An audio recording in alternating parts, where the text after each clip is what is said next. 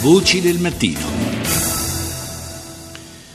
Si parlava da tempo del rischio che le mani della mafia si allungassero sul business dell'accoglienza di migranti richiedenti asilo. Ieri è arrivata la conferma con l'arresto di 68 persone, molte delle quali appartenenti all'Andrangheta, da parte della direzione distrettuale antimafia di Catanzaro. Si è avuta la conferma che la potente cosca degli Arena controllava il Cara di Isola Capo Rizzuto, il più grande d'Europa, e lo faceva da oltre dieci anni.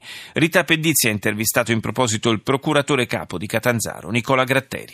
Intanto all'inizio degli anni 2000 la provincia di Crotone era interessata ad una faida, una guerra cruenta tra famiglie che si contendevano il territorio. A un certo punto il Cara di Isola Caporizzuto, quello per intenderci di fronte all'aeroporto di Crotone, riesce a, a suggellare la pace, si mettono da parte le armi, Kalashnikov e i bazooka e si incomincia a fare affari con il CARA. Noi abbiamo documentato che dal 2004 ad oggi il CARA è stato gestito in modo mafioso dalla famiglia Arena di Isola Caporizzuto, che è una delle famiglie di elite dell'andrangheta calabrese nel mondo. E questi riuscivano a controllare anche attraverso la misericordia, che era quella che si era aggiudicata sostanzialmente la gestione del CARA solo di Isola Caporizzuto ma anche quello di Lampedusa, ha incominciato a gestire questo CARA, ad esempio per quanto riguarda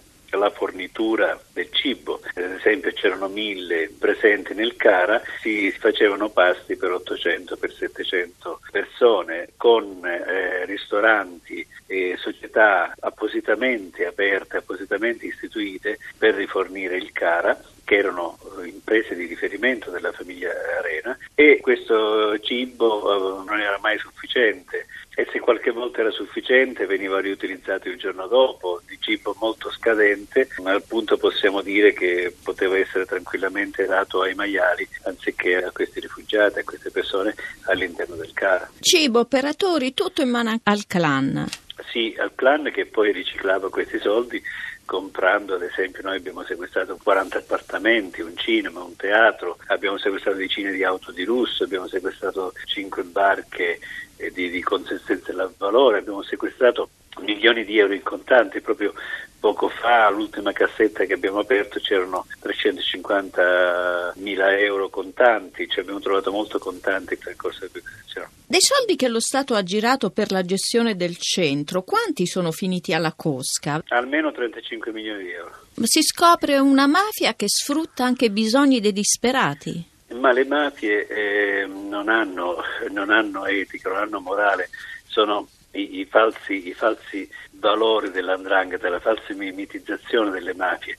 Le mafie sono sempre presenti dove c'è da gestire denaro e potere, passando su tutto. Le mafie che vengono fatte apparire come mafie che si istituiscono allo Stato, si istituiscono alla disperazione, sono presenti dove non c'è presente lo Stato, ancora di più, però le mafie hanno gestito e hanno sempre speculato sulle miserie e sulle disgrazie altrui. Purtroppo eh, non mi meraviglia perché io conosco, conosco l'andrangheta e non solo come persona da, da, da, più di 50 anni perché io sono nato in queste terre, ma sul piano giudiziario e del contrasto dell'investigazione la conosco da 30 anni e, e le posso dire è sempre più, eh, sempre più violenta, sempre più aggressiva, sempre più pregiudicata. E diciamo che non c'è fine a, alla meraviglia e quando ogni volta si scopre la mafia che è interessata e che sfrutta i bisogni dei disperati. Il procuratore Zuccaro in audizione aveva denunciato gli interessi mafiosi nella gestione dell'accoglienza ai migranti. Il fenomeno potrebbe essere più esteso? Sì